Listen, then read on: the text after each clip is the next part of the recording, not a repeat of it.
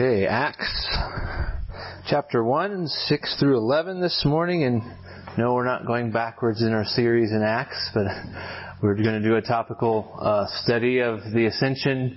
And this is the most robust account of the ascension. So we're going to go back uh, on ground we've already covered and read um, Acts chapter 1 verses 6 through 11 and then we'll um, dig into this wonderful doctrine of the ascension so let's pray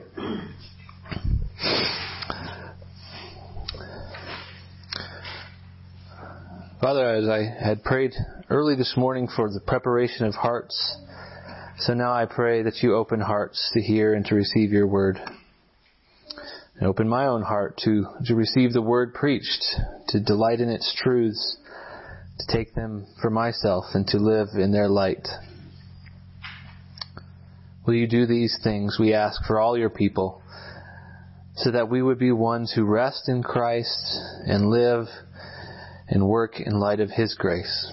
Amen. Let's stand for the reading of the Word, Acts chapter 1, 6 through 11, the account of the ascension of the Lord Jesus. So when they had come together, they asked him, Lord, will you at this time restore the kingdom to Israel? He said to them, It is not for you to know times or seasons that the Father has fixed by his own authority but you will receive power when the Holy Spirit has come upon you, and you will be my witnesses in Jerusalem and in all Judea and Samaria and to the end of the earth. And when he had said these things, as they were looking on, he was lifted up, and a cloud took him out of their sight. And while they were gazing into heaven as he went, behold, two men stood by them in white robes and said, Men of Galilee, why do you stand looking into heaven? This Jesus who was taken up from you into heaven will come in the same way as you saw him go into heaven. Amen. Amen. You may be seated.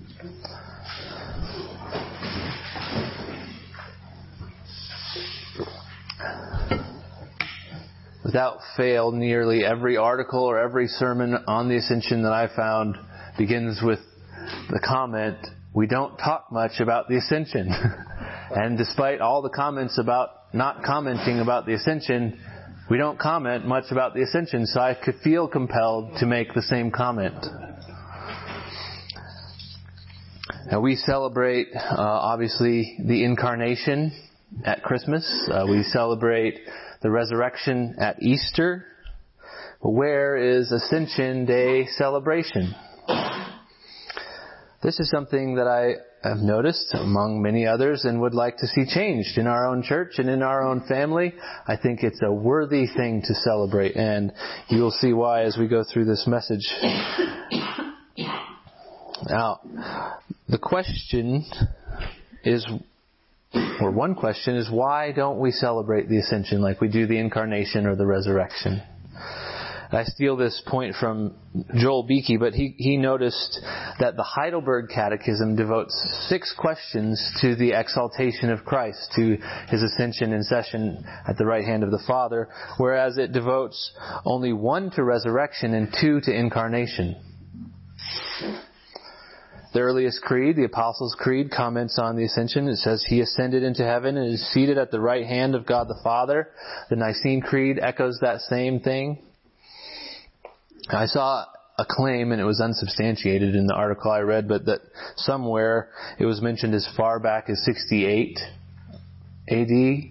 I don't know if that's true or not, but as Michael mentioned, um, Augustine commented on it as a standard practice to celebrate the Ascension. Before, before him, uh, in the third century, Eusebius, the historian, probably mentioned it or alluded to it. Uh, the Orthodox Church celebrates it with all-night vigils. And if you, you know, grew up in an Episcopal church, you, you, probably celebrated it as part of the yearly liturgy. Um, but this is something that's been a part of church life and still is in, in other traditions um, for, for years. So why don't we celebrate it? I think two things contribute to that. Uh, first, to borrow again from Brother Joel Beeke, uh, we are kind of an earthbound society these days. And ascension is a heavenly doctrine. It's a doctrine that calls us, as Colossians 3 says, to set our eyes on heaven where Christ is seated at the right hand of God the Father. And in general, Western society, influenced by naturalism and secularism, is focused on things of earth. In fact, it believes that there are only things of earth. Uh, another thing that I think plays a part in our not focusing on it is kind of our history. Um, the Reformation, by necessity, focused on justification by faith alone, through grace alone, focused on the cross, rightly so. It was much needed, and that really should occupy the center of the focus of our gospel. And yet, isn't the Heidelberg Catechism a reformed catechism? The reformers did focus on the exaltation and ascension of Jesus. So as the church in our history kind of journeyed on through the, the Great Awakening, Second Great Awakening, and, and on into a more attractional gospel presentation, we arrived at this sort of form of, of least common denominator Christianity least common denominator Christianity says, let's only preach that which is common to all traditions and all faith. And in the name of unity, we'll, we'll keep controversial or complex doctrines off to the side. So the result is an, an anemic gospel. Where, where as far as we know, the, the only thing that Jesus ever did was die on the cross. But this loss of robust, full orbed biblical doctrine has meant a loss of the full orbed gospel. Things like the active obedience of Christ, the ascension, the, the session of Jesus at the right hand of the Father, the judgment, all of these things are essential gospel truths and part of the message, and they've been relegated to kind of the, the second and third tier doctrines drawers. So, uh, my aim this morning is to kind of pre- present an overview of the doctrine of the ascension and also to just discuss the importance and value of the doctrine. We'll be looking at first how the ascension glorifies Christ, which of course is the first and most important thing of any doctrine. How it glorifies Christ. And then we'll look at how it's essential to our redemption. As Michael said, essentially, we, we don't have salvation if we don't have ascension. It's essential for our redemption. And then finally we'll look at some of the practical ways that the ascension impacts our, our daily lives. Um, so first, we'll look at the glory of Christ in the ascension. Uh, by the way, I forgot to mention, I did print out I noticed as I was making this manuscript, there was a lot of scripture references. I was jumping all over. So if you didn't grab one on your way in, you're welcome to jump up and grab one. But just a, a list of scriptures that we'll be hitting on this morning. Um, so first, let's look at the glory of Christ in the ascension. How does the ascension bring glory to Jesus? We should be invested in that question. How does it bring glory to Jesus? Because His glory is our highest good. Jonathan Edwards says, God is the highest good of the reasonable creature. The enjoyment of Him is our proper and is the only happiness with which our souls can be satisfied. To go to heaven, fully to enjoy God, is infinitely better than the most pleasant accommodations here better than fathers and mothers, husbands, wives, or children, or the company of any other, or all earthly friends. These are but shadows, but the enjoyment of God is the substance. These are but scattered beams, but God is the sun. These are but streams, but God is the fountain. These are but drops, but God is the ocean. So if we have God, if we're pursuing the glory of God, that's that, that's to our greatest good as well. And so that's why we're invested in this question. Why is the glory of Christ in the ascension important? So I want to look at the glory of Christ in the ascension from three biblical angles, and the first is that of the Son of Man. The Son of Man, Matthew 26, 46 through 66, or 64 through 66. Jesus said to him, that is the high priest, you have said so, but I tell you from now on, you will see the Son of Man seated at the right hand of the power, coming on the clouds of heaven. Then the high priest tore his robes and said, He has uttered blasphemy. What further witness do we need? You have heard his blasphemy. Jesus here talking to the high priest at his trial is referencing the prophecy of Daniel, Daniel chapter 7 where Daniel says he saw in a vision, night visions, and behold, with the clouds of heaven there came one like a son of man, and he came to the of, ancient of days and was presented before him. This is what Jesus is talking about here at his trial. He's calling himself the Son of Man. He's saying, I'm that guy in the prophecy. And of course it causes the high priest to, to, to have, have an aneurysm. He loses his mind. At first glance in this passage in Daniel chapter 7, we, we might think it's about the second coming of Christ, but we notice it says, and he came to the Ancient of Days. Not from, but to. He's talking about ascension here. Jesus is claiming before the high priest to be the Christ. He is this exalted one prophecy in Daniel comes in the context of the vision of the four beasts, which are four kingdoms, and these four kingdoms would be taken away, and this Son of Man would receive dominion. He'd be given a kingdom, and he'd have dominion over the entire earth. So ascension is about much more than, as Michael said, travel plans or a, a man floating into the sky. It is actually coronation. It's his ascension to the Ancient of Days to receive dominion, to receive a kingdom, to receive sovereign authority.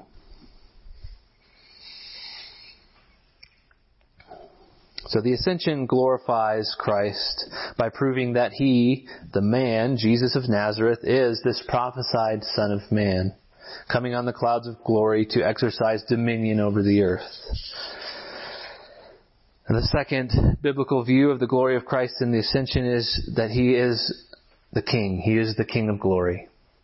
I think one of the most beautiful uh, psalms is Psalm 24.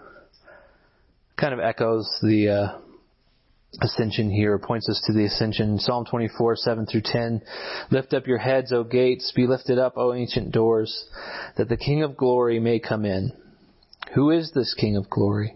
The Lord strong and mighty, the Lord mighty in battle. Lift up your heads, O gates, and lift them up, O ancient doors, that the King of glory may come in. Who is this King of glory? The Lord of hosts. He is the King of glory.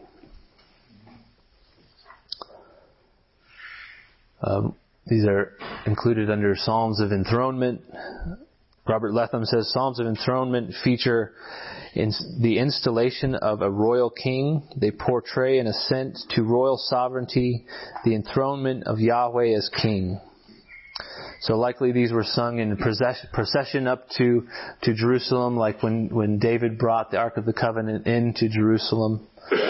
Um, and here we see in Psalm 24 the gates, gates must rise up to receive their king. The, the conquering king who comes riding in he's obtained victory over his enemies and, and he must he, he's just received glory he must not stoop to enter the city the gates must rise up so he can come in fully upright. Lift up your heads o gates.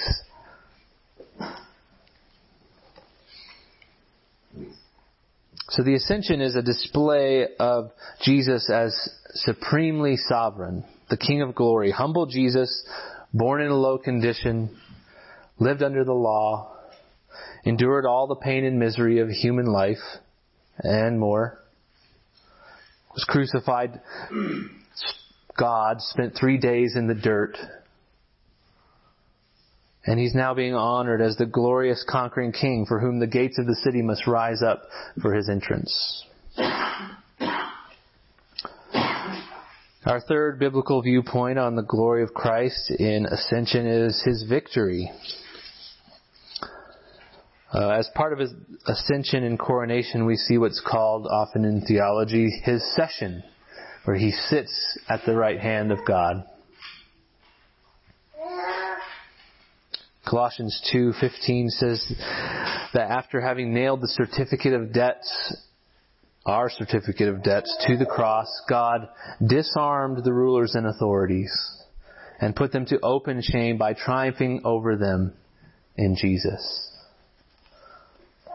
That's strong language. Disarm the rulers and authorities and put them to open shame. Conquering king has returned from battle and he's leading a procession of his enemies who are disarmed, who are exposed, who are naked, who are humiliated. He's won the victory. And, and it's interesting, we, we are part of the procession as well.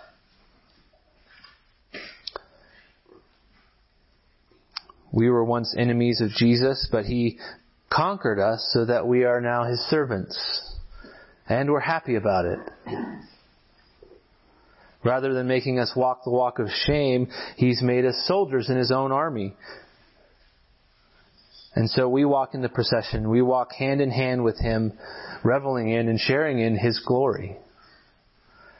In ancient times, the conquering king would lead this procession of captives and the spoils of war through the streets, and his honored generals would go along with him.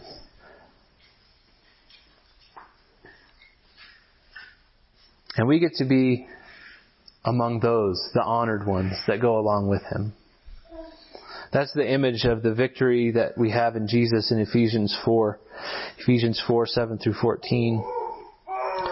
But grace was given to each one of us according to the measure of Christ's gift. Therefore it says, when he ascended on high, he led a host of captives and gave them to men, gave gifts to men. And he gave the apostles, the prophets, the evangelists, the shepherds and teachers to equip the saints for the work of ministry, for building up the body of Christ, until we all attain to the unity of faith and the knowledge of the Son of God, to mature manhood, to the measure of the stature of fullness of Christ, so that we may no longer be children tossed to and fro by waves and carried about by every wind of doctrine, by human cunning, by craftiness and deceitful schemes. So as the king parades his enemies ashamed through the streets, he's won the battle, he's won the war, but yet he knows the war's not yet finished.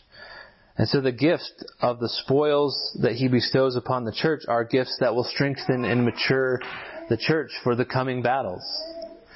He's given us men who will teach and shepherd the church so that we will grow strong and mature and be able to weather oncoming onslaughts of false doctrine.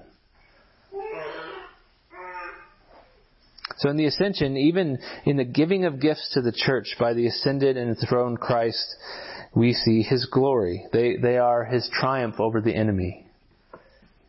You ever think of gifts that Jesus has given to us as, as that, as spoils of war given to his people as good gifts for us? That, that's the picture we have in the ascension. So the glory of Jesus in the ascension is in these three things is that he is in number one, the, he is the son of man who comes on the clouds of glory to be presented before the Ancient of Days. Number two, he's to receive his kingdom as the King of glory, in which he receives all dominion and power and honor and glory. And third, that he's putting his enemies to open shame. So that's the glory of Christ in the ascension. Now let's consider uh, how the ascension is essential to our redemption. We need it. Our attention is always on the crucifixion and the resurrection, which is right. It should be there. But it should be not to the neglect of the ascension. Uh, without the ascension, we would not be saved. One author said that the ascension is the linchpin of all Christ's other saving works. Without it, they, they are incomplete.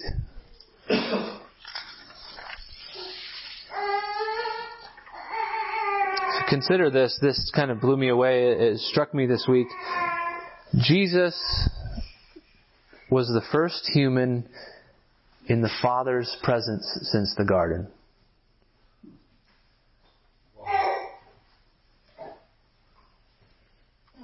In the garden, God would walk with man in the cool of the night. But the fall caused man to hide from the presence of God. And we've been hiding ever since. Jesus is the first human being in the presence of the Father since the garden. The ultimate problem of man and the ultimate question we can ask is how can we be restored to the presence of God? How can we mend that rift? How, can we be reconciled and find fellowship? How can we walk in the cool of the garden with God again? Because that's what we were meant to do, to walk in fellowship with God, to enjoy His presence, to, to be His trusted caretakers of the earth. But we've fallen from grace. We no longer have direct access to the presence that we once did. So for me, this is probably the most striking aspect of the ascension, and I've brought it up a number of times, but that the Heidelberg Catechism says, we have our flesh in heaven. Our flesh in heaven. Once again, man with God. For the first time in human history since the garden, humanity has entered into the presence of God. Which means Satan loses. Satan wanted to come into the garden and disrupt the relationship between God and man, but God and man have been reconciled. And don't think just because we're here on earth and Jesus is up there that we're not partakers of this re- reconciliation. We who are in Christ through faith enjoy fellowship with God through Christ. We're partakers of the presence. As Colossians chapter 1 says, For you who were once alienated and hostile in mind, doing evil deeds, he is now reconciled in his body of flesh by his death in order to present you holy and blameless and above reproach before Him.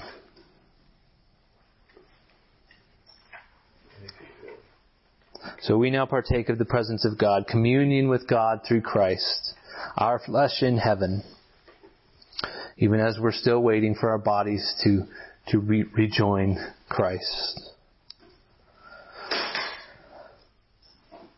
So that's the first reason that the ascension is essential for our redemption is that humanity has been restored into the presence of God through the ascension.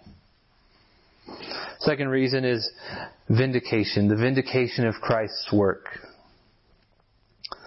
Philippians 2, 5 through 9. Christ Jesus, who, though he was in the form of God, did not count equality with God a thing to be grasped, but emptied himself by taking the form of a servant, being born in the likeness of men, and being found in human form, he humbled himself by becoming obedient to the point of death, even death on a cross. Therefore God has highly exalted him. Therefore God has highly exalted him. The ascension and exaltation of Jesus are the direct result and reward for his work. Hebrews 1 3 says that after making purification for sins, he sat down at the right hand of the majesty on high. So we have to understand that the exaltation, the restoration, the redemption of men, that's what's at focus in the life and work of Jesus the exaltation, redemption, and reconciliation of man. Jesus didn't need more exaltation. He's the second person of the Trinity. He came to be to to restore man. That's what's at focus in the life and work of Jesus. The Son is the Son. He didn't need more glory. This this is why he prays in John 17, 1 through 5. Father, the hour has come. Glorify your Son, that the Son may glorify you since you have given him authority over all flesh to give eternal life to, to, to all whom you have given him. And this is eternal life, that they know you, the only true God, and Jesus Christ whom you have sent. I glorified you on earth, having accomplished the work you gave me to do. And now, Father, glorify me in your own presence with the glory I had with you before the world existed.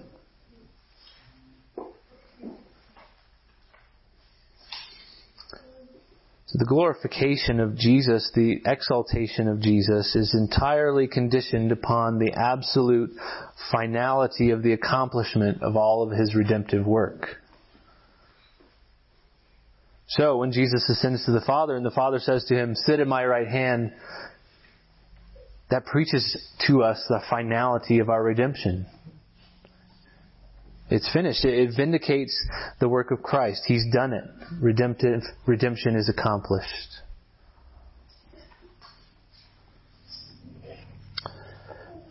The third essential aspect of our redemption, I should say a third. I picked three things because it's a sermon and I have to limit it to something. There's like a thousand things we could talk about.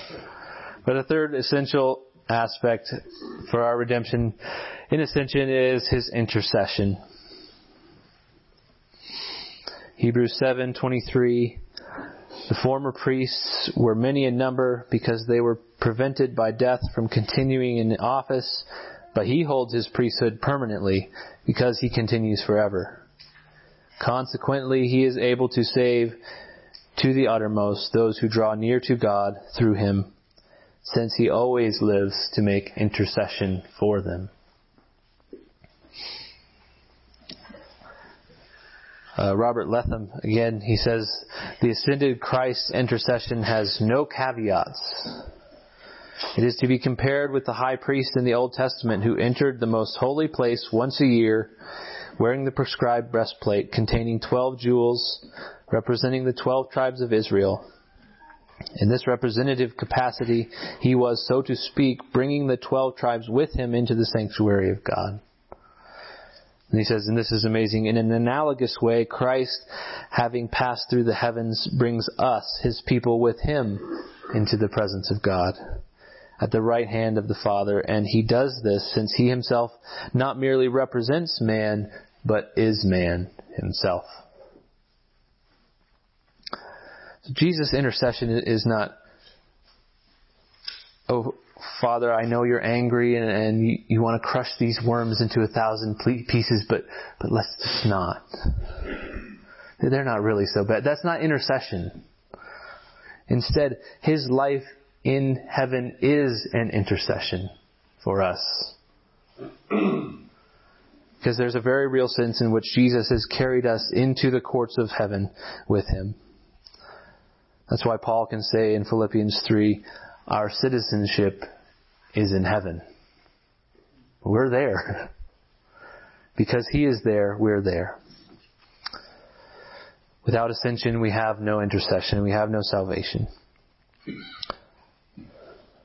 So now we'll look at, uh, again, th- three um, kind of practical elements um, for, for our daily lives. The intercession should impact I mean, ascension should impact our daily lives. The first of these is that if we are citizens of heaven, it makes sense that we think in heavenly terms. We think heavenly thoughts as a result of the, of the ascension. So when we're united to Christ by faith, when our, our vine is grafted into His vine, we share in all that He's accomplished. Um, so his life becomes our righteousness. His death is our death. His resurrection is our resurrection. And even his ascension, he has transported us with him into glory. When the New Testament refers to resurrection or to ascension, the two things are often very tightly related. And so when one is mentioned, the other is often implied. So that's what's going on in Colossians chapter 3 verses 1 through 4. Which says, If then you have been raised with Christ, seek the things that are above where Christ is, seated at the right hand of God the Father. Set your minds on things that are above, not on things that are on earth. For you have died, and your life is hidden with Christ in God. When Christ, who is your life, appears, then you also will appear with him in glory. You catch what he's saying? He's gone up, and your life has gone up there with him. Your life is not here, your life is there. You've heard the saying, don't be so heavenly minded that you are of no earthly good. The converse is far more likely and much, much worse. God help us if we become so earthly minded that we are of no heavenly good. It says right here, set your minds on things that are in heaven, not on things that are in earth. Pretty clear. Paul laments in 2 Timothy that Demas, his missionary companion, has abandoned him because he was in love with the present world. Let's beware, lest we become like Demas. Instead, remember that the, the ascension transports us to heaven with Jesus. It both enables and exhorts us to have th- heavenly thoughts. What does that mean, though? Think heavenly thoughts. Like, head out into the desert, become an ascetic monk, and, and hum.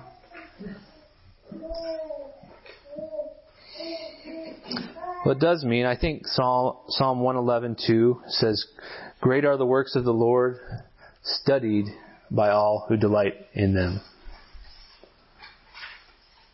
We're meant to ponder the ways and nature of God. In other words, I do think we're meant to be a theological people, to have view the world through a theological framework. I think that's part of what it means to have our minds set, set on heaven, to ponder the ways of the Lord, His character, His works, His attributes and let those things inform our lives. But also, I think Paul actually paints a picture for us um, as he proceeds through the rest of Colossians chapter 3 about what a heavenly minded life looks like. And actually, it's quite ordinary. The rest of Colossians 3, after his exhortation to set our minds on things above, not on things of earth, consists of things like put to death earthly lusts be honest. Find your identity in Jesus, not in, in other markers like race. Put on godly character. Let the peace of Christ rule in your hearts. He says, Let the word of Christ dwell in you richly, teaching and admonishing one another in all wisdom, singing psalms and hymns and spiritual songs with thankfulness in your hearts to God. And whatever you do in word or deed, do everything in the name of the Lord Jesus, giving thanks to God the Father through him. Uh, that's a picture of heavenly thinking. Or it impacts family life. He says, wives are to submit to husbands. Husbands are to love wives. Fathers are not to um, provoke children. It impacts our work life employees and employers honoring Christ with their interactions. So if we want to have heavenly thoughts, I think start by reading and memorizing the whole of Colossians chapter 3. It's a picture of what heavenly mindedness looks like. Living as heaven's citizens on earth is actually quite simple. Not easy, but it's pretty simple. It's really a matter of living in light of the truth that our life is in heaven with Christ. No longer straddling the fence between this present world and the glory of heaven. So that's the first practical implication is that we have heavenly thoughts.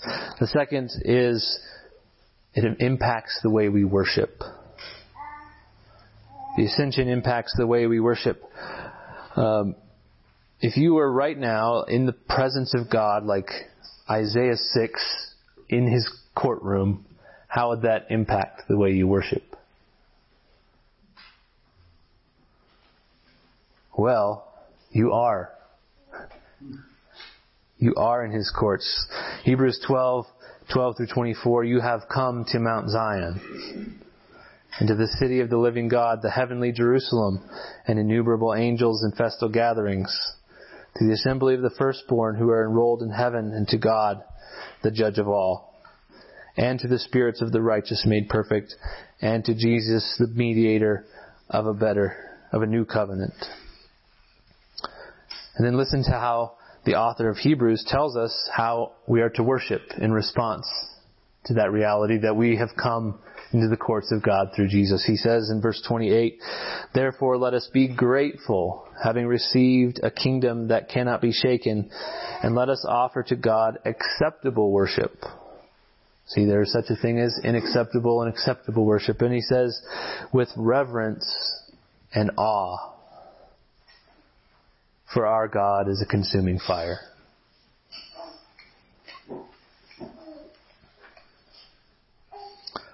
Notice it's because we are with the ascended Christ in heaven and we've set aside earthly and fleshly considerations that we come to God with reverence and awe. God doesn't become like a, a fluffy teddy bear when we become Christians. In the text, it's precisely because we are grateful for having received an unshakable kingdom and because He is our God that we notice He's a consuming fire. The ascension brings us into His presence. Therefore, we worship as though in His presence. With awe and reverence, because He's a consuming fire. Finally, the third practical implication of the ascension is assurance in the presence of God. Uh, the knowledge that God is a consuming fire doesn't mean we we come with a sense of foreboding to God. We come with confidence because we come in Christ. As He represents us before His throne, because in Christ we are clean and we are made partakers of His righteousness. So Hebrews 10, 19 through 25. Therefore, brothers, since we have confidence to enter the holy places by the blood of Jesus, by the new and living way that He opened for us through the curtain, that is, through His flesh. And since we have a great priest over the house of God, let us draw near with a true heart in full assurance of faith, with our hearts sprinkled clean from an evil conscience and our bodies washed with pure water. Let us hold fast the confession of our hope without wavering, for he who promised is faithful. And let us consider how to stir up one another to love and good works, not neglecting to meet together as is the habit of some, but encouraging one another and all the more as you see the day drawing near. In Hebrews 4:16, let us with confidence draw near to the throne of grace that we may receive mercy and find grace to help us in our time of need. So despite God being a consuming fire and we come to Him with reverence and awe, we do not come with a sense of foreboding, but with a sense of confidence, with assurance, not because of who we are, but because of who Christ is for us before the throne of God.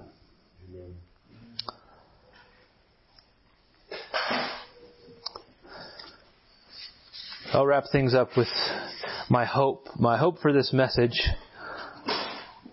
or even my hope for the fact that we even pause to spend time on the ascension is that it will inspire us to include the ascension right alongside the crucifixion, the resurrection as essential elements of our salvation and to rejoice in it. It belongs in that place. And I hope as years progress, as we grow in this, that our church and as our individual families will take time to celebrate. Perhaps next year we'll have a, feast of the ascension I think it's worthy of that. And most of all, I hope you personally delight and rest in and lay hold of those many glories that the ascension brings to us. I was only able to present a small tasting here this morning. Um, so I hope you ponder the ascension further yourself. It's worthy of a sizable portion of your heavenly thoughts. Amen.